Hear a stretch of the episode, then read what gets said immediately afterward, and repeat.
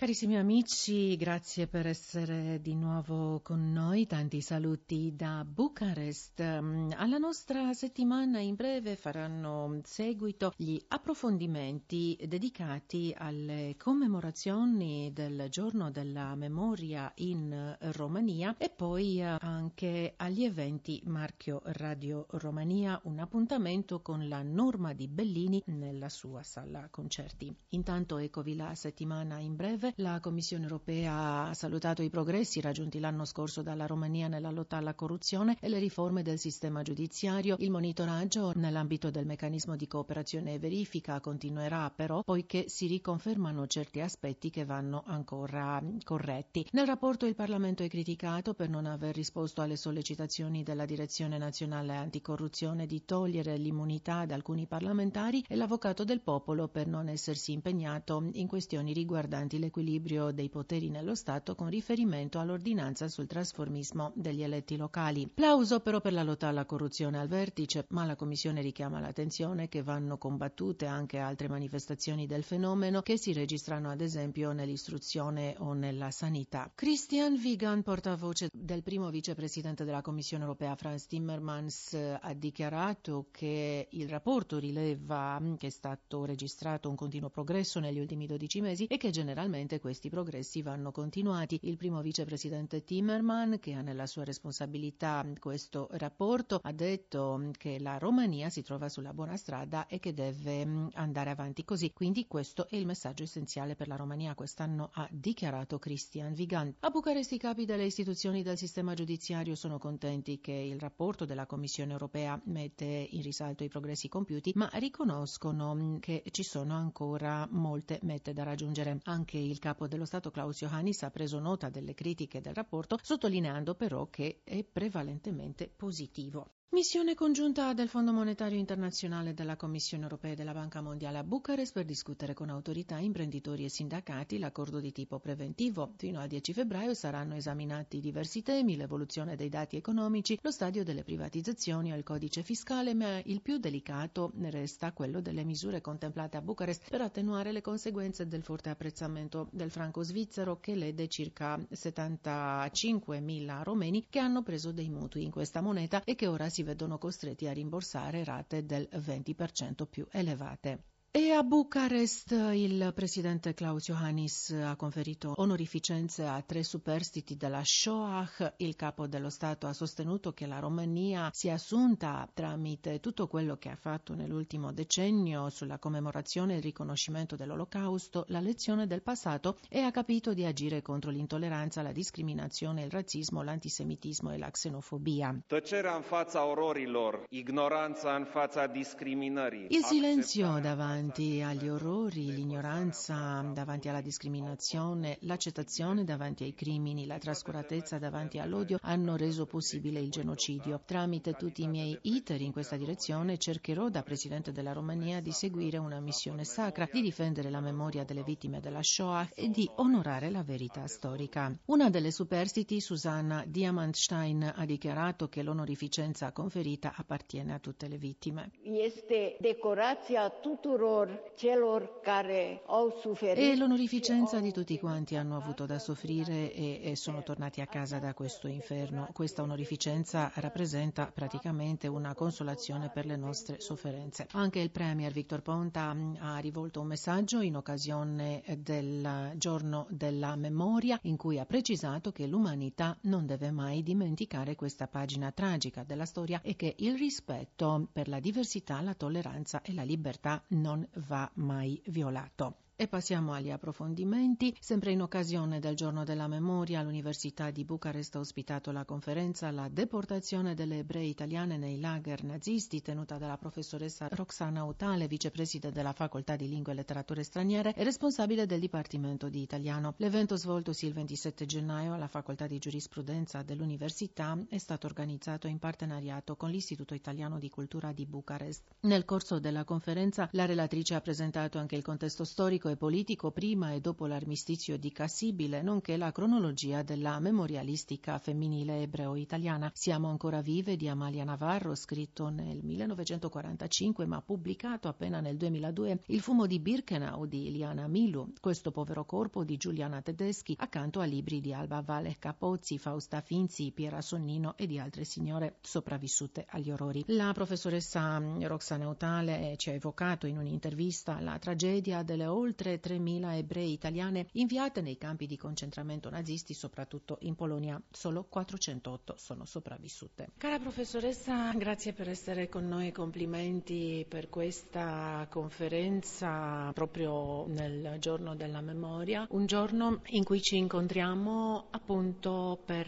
ricordare quello che è accaduto tantissimi anni fa, per non dimenticare. Allora, lei ha scelto come tema di questa conferenza di oggi proprio di parlare delle ebrei italiane deportate nei campi di concentramento nazisti. Perché le donne? Perché esiste una differenza fondamentale tra la deportazione maschile e quella femminile. A partire dagli anni 90 la storiografia ha messo in evidenza che infatti la memorialistica femminile della deportazione presenta delle caratteristiche specifiche, non soltanto evidentemente per la deportazione italiana, ma per eh, tutta la deportazione femminile. Le donne non erano abituate al lavoro duro, le donne potevano essere più facilmente ferite perché madri, perché portatrici della razza, generatrici della razza ebrea, quindi bersaglio continuo dei soprusi dei nazisti. Le donne non avevano per esempio fatto il servizio di leva, quindi si spaventavano facilmente quando gli ordini venivano urlati. Le donne italiane non parlavano né il polacco né il tedesco né lo yiddish, quindi per loro era difficile comunicare con gli altri, ubbidire agli ordini che a volte potevano portare a una strafe, a un castigo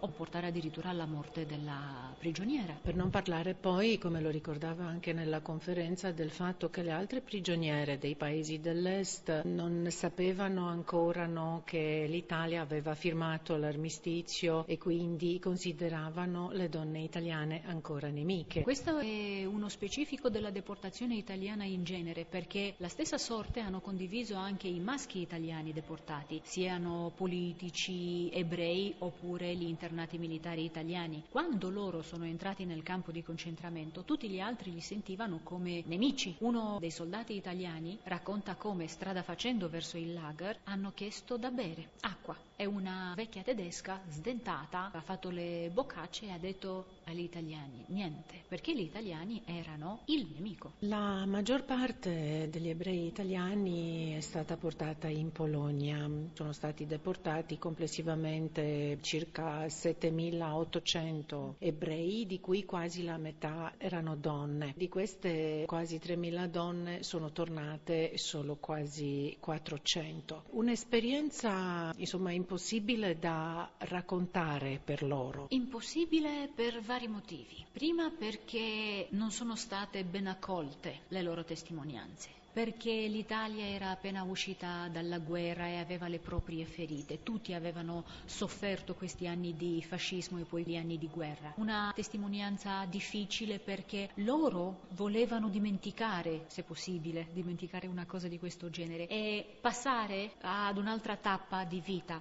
Ciò che hanno fatto, la loro vendetta è che si sono sposate, hanno fatto dei figli, a volte anche tanti figli, hanno condotto una vita normale, quindi la vendetta è stata la loro propria vita. Poi è una testimonianza difficile perché si vergognavano semplicemente di quello che avevano dovuto sopportare, come se il loro boia non avessero avuto niente a che fare con tutte le loro umiliazioni, con la fame, con la sporcizia, con la malattia e quindi hanno scelto di stare in silenzio per tanti anni e alla fine della vita, quando purtroppo la loro memoria non era più quella di un tempo, quando i tempi non erano più quelli del passato, passato hanno deciso di parlare e gran parte delle memorialiste di cui ho parlato stasera si sono costituite come testimoni attivi, vivi nelle scuole italiane, andavano e raccontavano agli studenti liceali, specialmente quelli che già possono capire senza mettere paura, tutto quello che era successo. Primo Levi alla domanda perché non si suicidavano perché era così facile suicidarsi, no? E lui ha trovato la spiegazione nel fatto che nel campo di concentramento uno ormai non era più un essere umano e quindi il suicidio è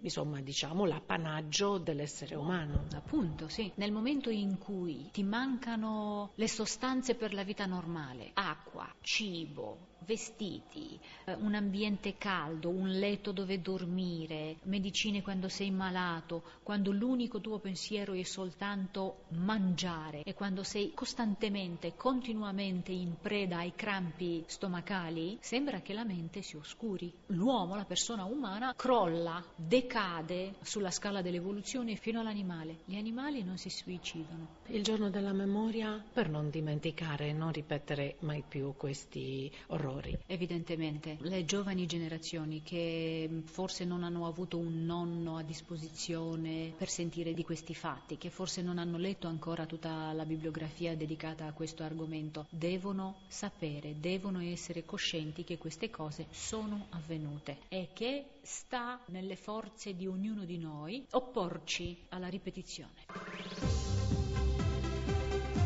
Incontro con l'Italia. E dopo l'ora spagnola di Maurice Ravelo Arianna Nasso di Richard Strauss, Radio Romania ha invitato il pubblico a una nuova serata di opera e in concerto. La celebre creazione Norma di Vincenzo Bellini, resa famosa soprattutto dalla casta diva e dalla magistrale interpretazione di Maria Callas, è stata presentata il 30 gennaio nella sala concerti Mihail Jora da una rosa eccezionale di artisti saliti sul palcoscenico accanto all'Orchestra Nazionale di Radio Romania, al suo direttore principale Tiberiu Soare e al coro accademico diretto da Dan Mihai Goya. A incarnare la protagonista il famoso soprano Elena Moshuk che ha riscosso standing ovation sui grandi palcoscenici del mondo. Tra i suoi più recenti successi si annoverano Mimi della Bohème, Norma e Maria Stuarda delle omonime opere a Zurigo e all'Opera di Stato di Berlino. Protagonista nella Traviata al Teatro alla Scala di Milano e alle Arene di Verona, Lucia di Lammermoor alla Deutsche Oper Berlin e al Teatro du Capitol di Tolosa, Gilda in Rigoletto al Teatro Reggio di Parma all'Opera all'Opera di Stato di Vienna e di nuovo alla Scala di Milano. Un'altra presenza speciale è stata quella del tenore Teodori Linkei, dal 2006 solista dell'Opera di Bucarest, altrettanto abitué ai palcoscenici internazionali. Nel 2008 ha vinto il concorso di tenori in Polonia, mentre nel 2010 è arrivato secondo al concorso internazionale di bel canto Francisco Vignas a Barcellona. Il suo debutto internazionale è avvenuto a gennaio 2009 all'Opera di Amburgo nei panni di Macduff dell'opera verdiana Macbeth. A dicembre dicembre 2009 è salito per la prima volta sul palcoscenico dell'Opera Reale di Londra con la Bohème. Accanto a loro i mezzosoprani Julia Merca ed Emanuela Pascu, il baritono Jean-Christophe Bouton e il tenore Nicolae Simonov. Sentiamo Tiberius Soare, il direttore principale delle orchestre e dei cori di Radio Romania. Opere in concerto. La tradizione di presentare un'opera in concerto a gennaio risale ad almeno dieci anni fa. Abbiamo sempre come ospiti voci di artisti artisti celebri, come succede anche quest'anno con eh, Elena Moshuk, che incarna la norma, accanto a Teodori Link, Emanuela Pascu, Jean-Christophe Bouton o Nikolai Simonov. Abbiamo scelto Norma per molte ragioni, però in primo luogo credo sia ovvia per tutti che Elena Moshuk è una delle protagoniste di riferimento nel ruolo di Norma. Come si traduce un'opera in un concerto?